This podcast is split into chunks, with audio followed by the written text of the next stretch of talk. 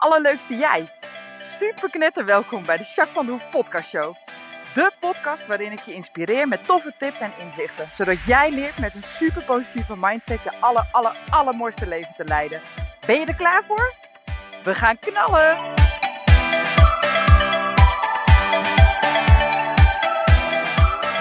Hey, hey, alle allerleukste jij. Super mega welkom bij de nieuwe podcast, podcast 105. Hey, ik ben benieuwd hoe het met je gaat. Met mij gaat het echt lekker. Het is op dit moment nog uh, droog. Ze zeggen al dagen dat het gaat regenen en onweer, et cetera. Dus ik ben heel benieuwd. Op het moment dat ik dit opneem, uh, is een paar dagen voordat jij het luistert. Dus misschien uh, dat het dan keihard heeft geregend en dat je alweer helemaal klaar bent met die regen. Maar dat weet ik nu nog niet. Maar nu is het stoffig zat. Dus op zich zou het best lekker zijn om een beetje regen te krijgen, zeg maar. Alleen aanstaande donderdag hebben we de workshop met Anja natuurlijk. de Mindfood. En dan zou het wel lekker zijn als het een beetje droog is. dat dan weer wel. Ik heb verder geen ijs of zo hoor. maar uh, nou ja, de hormoonanalyse kan natuurlijk gewoon binnen. Dus dat is niet zo spannend. Het is leuker buiten, maar het kan binnen prima. Maar de paardenkoos is natuurlijk wel handig als het uh, buiten kan. Uh, zeker als je met een groepje bent. Dus daar moet ik dan even een alternatief voor verzinnen. Maar goed, dat komt wel goed. Ik kan sowieso met paard werken. En weet je, als het een beetje regent is natuurlijk ook geen ramp, zeg maar. Dus in die zin zal het vast wel goed komen. Maar goed, dan vertel ik je de volgende podcast wel weer wat over, oké? Nou, verder uh, ben ik lekker bezig. Uh, kinderen zijn weer lekker helemaal naar school. Dat gaat allemaal goed. Reno zit in zijn examenjaar, de oudste. En die had van de week een uh, infoavond. En nou, die, ja, die gaat er gewoon voor. Die gaat gewoon met zijn diploma voor de zomer van school, zegt hij. Nou, ik denk dat dat gaat gebeuren. Ik denk dat hij... hij is heel sterk qua mindset ook inderdaad. Hij heeft niet makkelijk gehad op school, maar nu doet hij het al heel lang heel erg goed. Dus ja, ik heb wel alle vertrouwen. Dus dat is wel heel tof. Ja, dus dat gaat allemaal wel lekker. hey, ik ben benieuwd hoe het met jou gaat. En daarvoor wil ik um, het uh, sociale gewoon horen. Hè? Dus gewoon wat ik net ook vertelde, hoe het met mij gaat. Daar ben ik benieuwd naar. Dus app me dat of laat me dat weten. Vind ik superleuk. Maar ik wil ook met je, met je doorlopen hoe het echt met je gaat. En daarvoor mag je eventjes weer aankomen in het hier en nu. Ga maar eens even lekker zitten. Of misschien wandel je of sta je. Dan word je maar eens bewust van je lijf.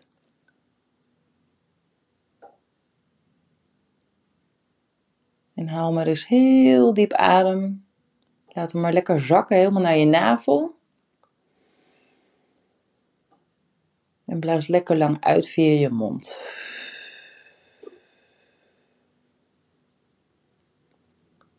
Doen we nog een keer. In door je neus, lekker diep.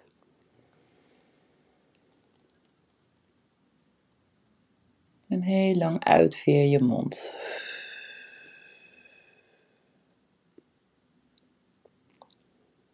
Het is echt een hele goede manier om lekker in je lijf te zakken.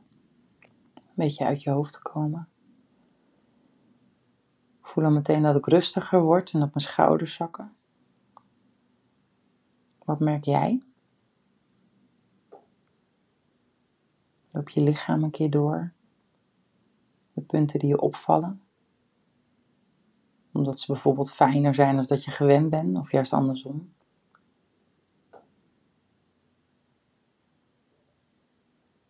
Lekker hè? Even in het hier en nu, even niks anders. Maar vooral ook even inchecken in je lijf. Blijf dat doen, hè? dat weet je. Ik zeg het elke week volgens mij, maar blijf het doen alsjeblieft, oké? Hey, ik ga naar het hoogtepuntje van de week. En uh, ik ben altijd heel goed in kiezen. Ik maak heel makkelijke keuzes juist. Maar deze keer vind ik het lastig. Want eigenlijk heb ik er meerdere. Maar ja, je kan niet altijd een hoogtepunt. Je kan niet tien hoogtepunten hebben natuurlijk. Dan is het hoger, hoger punt. maar uh, ik denk toch dat ik voor Kingston ga. Ik ben afgelopen zaterdag voor het eerst naar een indoorwedstrijd geweest. Voor de niet-paarden mensen. Dat is een wedstrijd in de binnenbak. En Kingston, zoals je, als je mijn podcast vaker volgt of als je mij een beetje kent, dan weet je dat Kingston een superleuk paard is, maar wel een behoorlijke uitdaging. Hij heeft snel spanning. En uh, nou ja, goed. Ik ben daar naartoe gegaan. Eh, heb hem losgereden in de binnenbak. Vond hij rete spannend. Er kwamen andere paarden. Die kwamen om hem heen galopperen en op hem af. En dat vond hij allemaal super spannend. En er was heel veel te zien. En uh, nou ja, Levienne die was uh, mee. Die was aan het kijken. En die zat met een boekje te klapperen. Nou, daar schrok hij ook weer van. Dus hij was heel erg op, zijn, op zijn scherp, zeg maar. Nou, een beetje gerustgesteld, toch lekker een beetje aan de slag gegaan. Op een gegeven moment was hij ietsjes relaxter. Nou, dus toen moest hij mee naar de binnenbak. Die binnenbak is heel groot, staan uh, witte hekjes in. Ja, echt, hoe verzin je het? Spierwitte hekjes en allemaal bloembakken. Het ziet er prachtig uit daar hoor. Maar goed, en een kantine natuurlijk aan de zijkant met uh, glas. Dus dan kan je de kantine een beetje inkijken. Nou, hij durfde ten eerste al niet tussen die hekjes door de bak in. maar toen hij er eenmaal in was, nou, het eerste rondje had hij, stond helemaal te snurken. echt dat, zeg maar. Dus hij vond het echt heel spannend. En uh, nou, toen één of twee rondjes gestapt en gedraafd. Nou, toen moest ik beginnen. En het enige wat ik dacht, weet je, ik ga gewoon lekker ontspannen ritje maken. En het enige wat ik wil is dat hij een goede ervaring opdoet en dat we een klein beetje ontspannen kunnen. En als we dan ook nog een paar onderdelen goed kunnen rijden, is het mooi meegenomen, maar daar ga ik niet voor. Nou, zo ben ik gaan rijden en op een gegeven moment ging hij steeds een beetje meer ontspannen. En hij ging eigenlijk steeds meer zijn best doen ook. En af en toe vond hij het even spannend en dan ging het weer even beter. En had best wel een paar goede onderdelen ook. Dus nou, ik was ontzettend trots op hem. Dus nou, toen we klaar waren, toen, ik had me eigenlijk voor twee proeven ingeschreven. Maar uh, Helene, mijn instructrice, die uh, had al van tevoren tegen me gezegd: joh, het is best veel voor zo'n paard. En hij is nog jong en hij heeft nog heel weinig uh, gezien, hè, weinig ervaring. Dus gun hem gewoon dat hij lekker één proefje mag rijden. En dat hij dan gewoon lekker met een goede ervaring naar huis kan, lekker zijn prikkels verwerken en die. Dus ik heb heel verstandig geluisterd. ik dacht nog wel, ah, misschien moet ik nog een keer rijden, want dan kan hij nog een keer kijken. Hè? Dat is weer een ervaring. Maar goed, ik denk dat Helene ook gelijk heeft. Dus ik heb heel braaf geluisterd. Dus ik heb één proef gereden, ben lekker naar huis gegaan. Ik heb hem uitgebreid beloond. Hij is lekker smiddags in de wei gegaan met Q. En hij voelde zich fantastisch. Dus, en ik ook. Dus ik was super trots op hem. Mijn punten vielen hartstikke tegen. Maar goed, het was vrij strenge jury, begreep ik later ook. Er waren heel weinig punten gegeven. Geeft niet. Uh, op mijn protocol stond heel vaak spanning, spanning. En daardoor echt vijf en vieren. Maar dat maakt niet uit, want daar ging ik niet voor. Dus uh, ik ben wel een ervaring rijker. Dus eind van de maand ga ik weer uh, binnen wedstrijd starten. Dus nou, ik ben benieuwd. Maar ik was eigenlijk wel super trots op mijn paardje en op wat we tot nu toe hebben bereikt. Dus ja, dat vooral. Um, ik wil vandaag ehm, mijn podcast gaan hebben over veelgestelde vragen. Ik krijg namelijk best wel vaak vragen. En daar ben ik heel blij mee. Ik doe af en toe QA's. Dat vergeet ik laatst tijd een beetje. Dus dat ga ik ook weer even invoeren. Want dat is altijd wel leuk, hè? Maar er zijn best wel een aantal vragen die eigenlijk heel vaak gesteld worden. Dus ik dacht, misschien is het wel eens leuk om daar een, uh, een eh, podcast over op te nemen. Nou, de eerste vraag die heel erg veel gesteld wordt is: wat is paardencoaching? Paardencoaching is fantastisch. nou, klaar. Volgende vraag. Nee hoor, grapje. Paardencoaching is fantastisch. Dat vind ik. Dat vinden gelukkig heel veel mensen met mij. ik zal je even een beetje kort uitleggen wat paardencoaching is. Een paard is een kuddedier. Wat een paard nodig heeft, um, is zich veilig voelen. Want hij wil, als er een kudde is, wil hij mee in de vlucht natuurlijk. Hè? Dus als jij onderdeel van zijn kudde bent, hè, als jij bij hem in de paddock komt, dan staan jullie daar samen of met meerdere paarden soms. Dan ben je onderdeel van zijn kudde en wil hij weten hoe het met jou gaat, omdat hij wil weten of jij oké bent en mee kan in de vlucht. Dat geeft hem veiligheid. Dus daarom doet hij het altijd. Dus een zijvraag die ook wel vaak gesteld wordt, kan elk paard coachen? Ja, elk paard is geschikt voor paardencoaching betekent wel dat als, mits die natuurlijk wel lekker in zijn vel zit. Hè? Als die zelf pijn heeft of als die heel slecht in zijn vel zit, om wat voor reden dan ook, ja, dan is hij niet zo geschikt. Op dat moment, dan denk ik dat je gewoon het paard in zijn waarde moet laten en lekker met rust moet laten. Maar dat is een side note.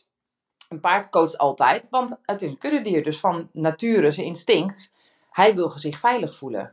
En hoe vertaalt zich dat dan? Wat doet een paard dan? Nou, een paard die gaat uh, meteen eh, naar jou toe. Hè? Jij maakt contact met het paard en hij is meteen geïnteresseerd eigenlijk. Want hij wil weten wie jij bent, wat voor vlees hij in de kuip heeft. Nou, dat doet hij natuurlijk niet met woorden zoals wij dat doen. Maar hij voelt natuurlijk wel als er een spanning zit of een blokkade. Of, nou ja, of als juist iets heel erg goed stroomt hè, in jou, dan voelt hij dat. Dus wij vertalen dat dan, hè, als wij zeggen van nou, het gaat niet zo goed met me, of ik heb veel spanning, of ik heb problemen, of ik heb zorgen, of ik pieker veel, of ik heb hè, dat soort dingen, of angst. Dat noemen wij dan hè, verbaal, maar een paard voelt dat non-verbaal. Een paard spiegelt dat. Uh, dat doet hij bijvoorbeeld door wanneer uh, een paard heel erg aan jouw handen zit, zeg maar, heel veel aan je handen zit te verrunnen en daar veel voelt. Dan betekent dat dat je hoofd heel vol zit, dat je heel veel gedachten hebt en dat je heel druk in je hoofd bent, bijvoorbeeld. Nou, dat soort dingen, dat benoem ik. Dus uh, het paard laat zien wat hij voelt bij jou. En vervolgens zeg ik dan tegen jou: hey, het paard laat dat en dat zien. Herken je dit? Soms is het voldoende dat het gewoon benoemd wordt. Soms herken je het ook meteen. Zeg je ja, klopt, lastig, ik weet dat het zo is. Of ja, grappig dat hij dat opmerkt, want dat is inderdaad zo. Soms zegt iemand, oh, ik weet het niet zo goed. Uh, dan is het soms nou, dat iemand het later pas zegt. Hè, van, oh ja, Nou, dat je nu dat ik erover nadenk, dit, hier gaat het over. Of dit betekent het. Of ik snap het ineens. Nou, dat gebeurt ook wel eens. Soms is het ook goed om het wat verder uit te werken. Nou, dat kan je natuurlijk ook weer doen. Hè? Dus we hebben het wel eens met materialen doen we dan wel eens. Met pionnen of met iets anders werken we dan dingen uit. Hè? Nou ja, dus dan gaan we echt in de coaching. Waarbij het paard dan het vrije element is. En dan ook weer dingen laat zien. Dus dat is zeg maar de paardencoaching. En de coachingkant heel erg. Daarnaast wil een paard altijd dat je ontspannen bent. Een paard zelf houdt geen spanning vast. Zoals wij dat kennen. Hè? je bent druk op je werk, je hebt stress, je komt thuis, er is van alles aan je kop te zeuren en er moet nog van alles.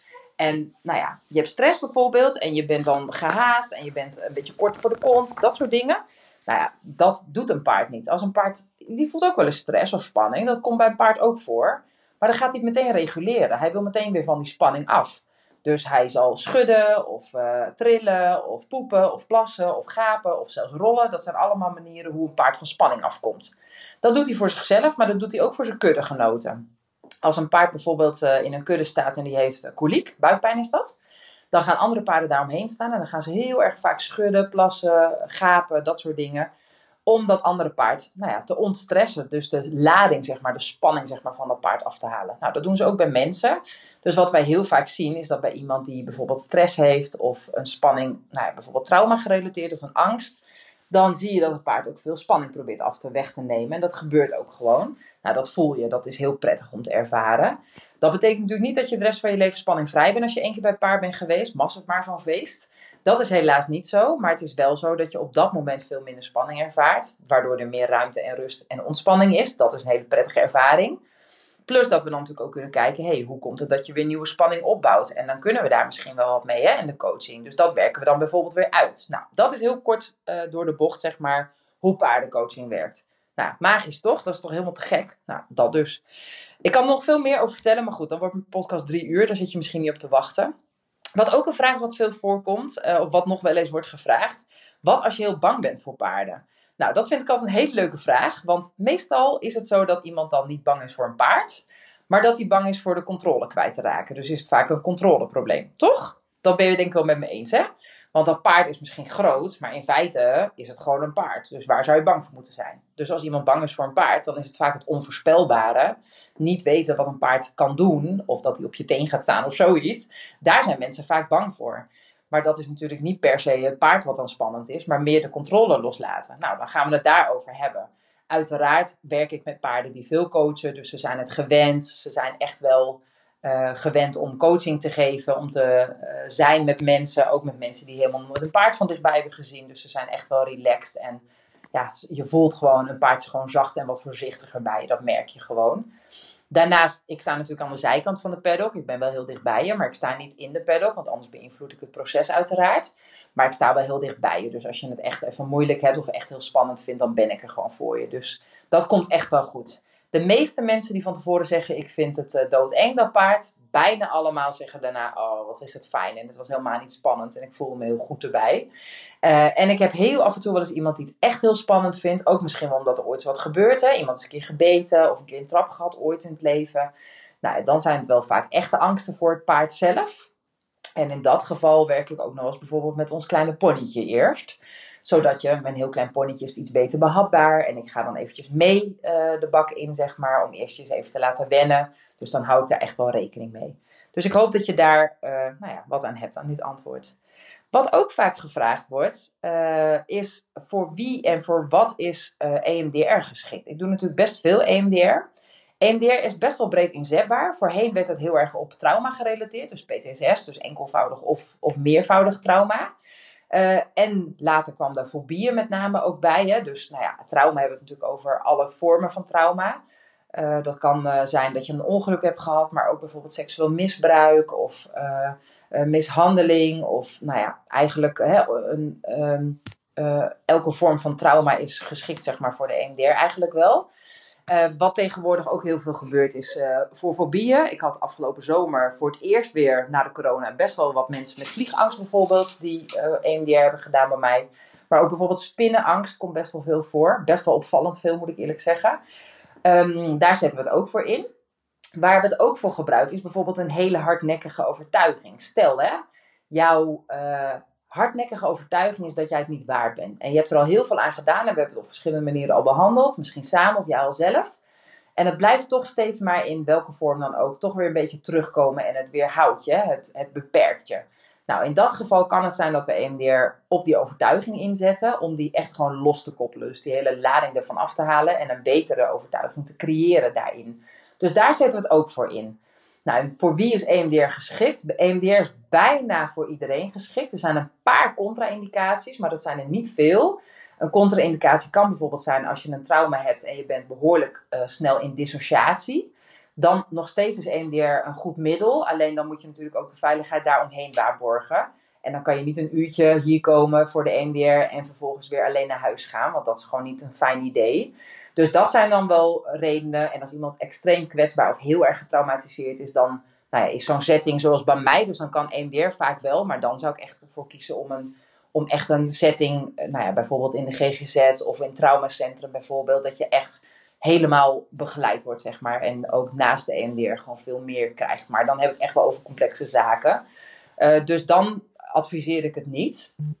Uh, ze zeggen ook wel eens van ja, ik wil EMDR, maar ik kan niet altijd helemaal bij dat gevoel komen. Dat is meestal niet zo'n probleem. Het ligt natuurlijk aan waar je voor komt. Maar ik heb wel eens bijvoorbeeld, uh, ik heb wel eens iemand gehad die zei, ik kan helemaal niet bij het gevoel komen, die had een spinnenfobie. Nou ja, geen probleem, want ik heb een filmpje opgezet op YouTube. En binnen twee tellen uh, zat ze aan het plafond van angst. Dus dat was helemaal goed. Dat is voor mij voldoende om de EMDR toe te passen. Het is overigens niet zo dat ik je echt naar de next level meteen help hoor. Maar ik ga wel opzoeken naar de meeste spanning die voor jou draaglijk is. Want dan kunnen we de grootste stappen zetten, het meeste bereiken. Dus EMDR is best pittig. Na de hand ben je vaak ook echt wel moe. Dat zien we heel veel, dat je echt moe bent. Dat betekent niet dat je helemaal niks kan. Hè? Je bent echt wel in staat om gewoon naar huis te gaan en gewoon je dag wel uh, te doen. Maar een hele extreme pittige vergadering of uh, uh, nog volle bak aan het werk of dat soort dingen adviseer ik echt niet op dezelfde dag. Dan zien we ook vaak dat je s'avonds of echt slaapt als een blok. Dat je echt denkt, hoe dan? Ik heb echt zo diep geslapen. Of dat je juist wat onrustiger bent en wat meer droom bijvoorbeeld. Nou, in beide gevallen is dat vervelend misschien, maar ook heel fijn. Want dan weten we namelijk zeker dat het gewoon optimaal heeft geholpen. Dus eigenlijk zijn we er dan ook wel heel blij mee. Dus dat is een beetje wat je van de EMDR kunt verwachten. En wat ook heel mooi is om te zien, is dat met EMDR, op het moment dat we EMDR toepassen, al meteen heel veel gebeurt. Dus de spanning gaat echt heel erg naar beneden. Dat echt mensen ook vaak zeggen: Hé, ik kan er niet meer bij of het voelt niet meer zo. Hoe kan dat nou? Nou, sommigen noemen me ook wel uh, dat ik magie of een tovenaar. Nou ja, eentje zei pas, je lijkt wel een heks. Nou, dat vond ik een heel mooi compliment. Althans, in deze context, anders niet zo. dus dat was wel grappig. Uh, dat zijn dingen die inderdaad gebeuren. Maar ook nadien, je kan veel moeilijker bij de spanning die je daarvoor hebt ervaren. Dus het werkt nou, als een trein heel snel. En dat is natuurlijk wel heel fijn, ook voor je vertrouwen. Dat je denkt, ja man, er gebeurt echt iets. Ik ben nu twee keer geweest, ik merk een mega verschil. Het ligt natuurlijk aan waar je voor komt, maar eigenlijk hebben we dat in elke setting. Ja, en dat is natuurlijk super fijn en heel dankbaar dat we dat kunnen doen, dat we dat kunnen toepassen. Dus dat is eigenlijk EMDR. Ja, sorry, ik ben gewoon super enthousiast, dus misschien dat ik een beetje veel vertel. um, heel kort nog even over wat EMDR dan eigenlijk is, hè, want dat wordt ook heel erg vaak gevraagd. Je moet het eigenlijk zo zien. Uh, alles komt altijd uh, binnen via je hersenstam, zeg maar. Dus dat zit achterin uh, bij je nek en dat gaat omhoog naar je brein. Daar zit een klein pitje, de amygdala, die slaat alles op. En als jij droomt, s'nachts, dus je hebt vier fases met slapen. En dan droom je en dan wordt die eigenlijk zeg maar opengezet op pitje en die wordt dan verwerkt. Dus die gaat naar alle netjes, uh, wordt opgeslagen als herinnering in vakjes in je grote hersenen, zo gezegd. Heel, heel en Janneke uitgelegd, platgeslagen is dat zo. Wanneer er een, uh, een, een onderwerp of is er iets gebeurt, een situatie waar lading op zit, dan blijft hij zitten in die andermachtluid. Dus dan blijft hij zitten in dat kleine pitje. Nou, als voorbeeld, jij hebt iets heel vervelends meegemaakt. Een hond heeft jou gebeten, noem maar wat. Hè? Een hond heeft jou gebeten. Super vervelend. Die eigenaar reageerde ook helemaal niet coulant. Hè? En nou, eigenlijk zo van, je moet niet zeuren, maar het was echt wel heftig. Je hebt het zelfs laten hechten uiteindelijk. En het is echt wel heftig. Sindsdien ben je bang voor honden.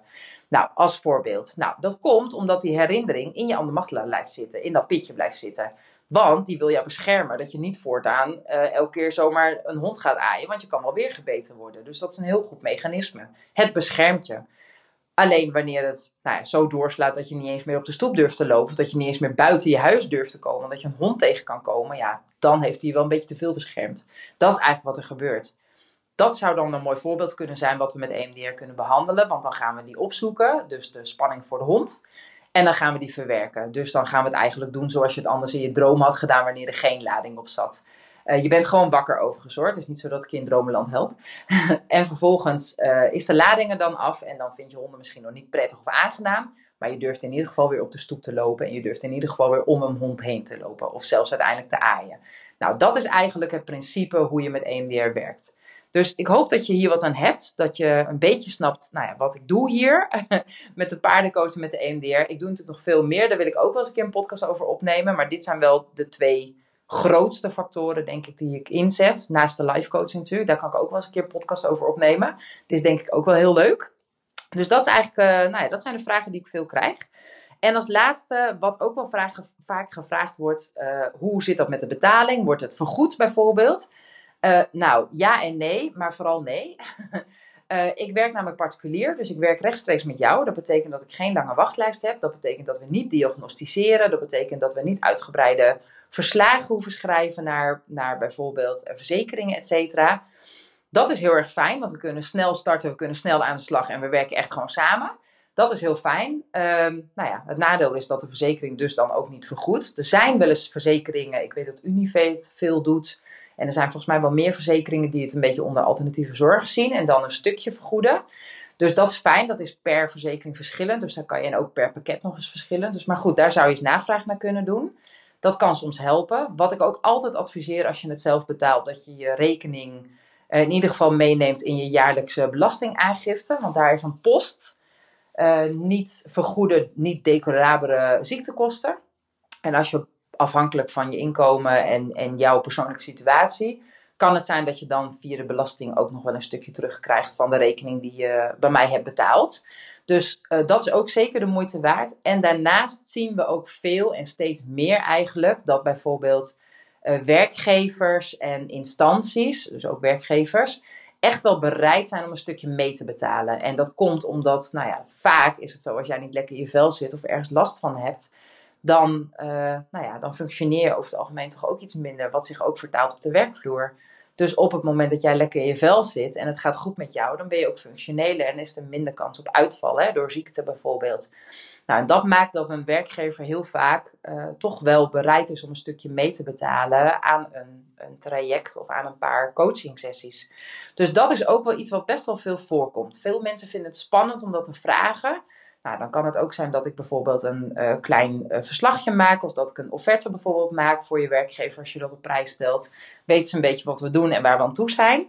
Het is overigens wel zo dat ik geen verslag doe uh, naar de werkgever. Dus als de werkgever dat eist, dan kan dat alleen maar met toestemming van jou. En dan, laat ik, dan maak ik even een kort verslagje van ons traject en dan stuur ik die naar jou toe. En dan mag jij bepalen wat er in mag en wat er niet in mag. En dan gaat het pas naar de werkgever. Maar dat is alleen als er expliciet naar gevraagd wordt. En als jij toestemming geeft, ook op inhoud. Want anders kan de werkgever misschien wel meebetalen, maar is die niet. Uh, uh, uh, kan ik, of wil ik geen informatie delen, zeg maar. Dus dat is misschien wel goed om te weten. Nou, en wat we ook veel zien is dat mensen die bij de KVK ingeschreven uh, staan, die kunnen natuurlijk ook vaak het wegzetten uh, onder kosten natuurlijk. Hè? Want coaching is natuurlijk ook rechtstreeks voor jou. En als jij goed in je vel zit, dan functioneer je beter, waardoor je nou ja, beter je werk kunt uitoefenen. Dus kun je het inderdaad ook vaak wegzetten of deels wegzetten. in je bedrijf, waardoor je sowieso de BTW natuurlijk kan afdragen dus dan hoef je de BTW niet zelf te betalen. Maar ook uh, als uh, kosten natuurlijk op je winst. Hè, dus dan uh, betaal je iets minder belasting. Dus dat is een beetje de mogelijkheden. Nou, dan werk ik natuurlijk nog een klein beetje samen. Maar dat is echt een ander verhaal. Ik doe af en toe wat reintegratietrajecten. Of af en toe best wel wat reintegratietrajecten. dan zou het onder UWV vallen. En ik werk af en toe ook nog wel eens privé samen, zeg maar. Dus niet mijn peer, maar echt ik. Uh, met wat uh, instanties die bijvoorbeeld via een WMO bijvoorbeeld werken. Nou, in dat geval dan kan het zijn dat je op indicatie ook wel eens bij mij mag komen. Maar dat, dat kan niet via mij, zeg maar. Maar goed, dan kan het af en toe wel eens zijn dat je wel vergoed uh, krijgt. Maar dat is echt een hele andere tak van sport. En dat is ook niet de Mindperium kant, zeg maar. Dus nou, dat zijn eigenlijk een beetje de dingen die ik doe. en dat zijn denk ik ook wel de meest voorkomende vragen. Ik ben heel benieuwd of je hier wat aan hebt. Ik ben ook benieuwd of je een vraag hebt naar aanleiding van deze podcast of juist een andere vraag. Want ik vind het best wel eens leuk om dit soort dingen wat vaker te doen in de podcast. Dus mocht je een vraag hebben ehm, of wil je ergens anders wat meer van weten, laat me weten. Vind ik super leuk. Oké? Nou, ik wens je een waanzinnige fijne dag en eh, tot volgende week. Doei!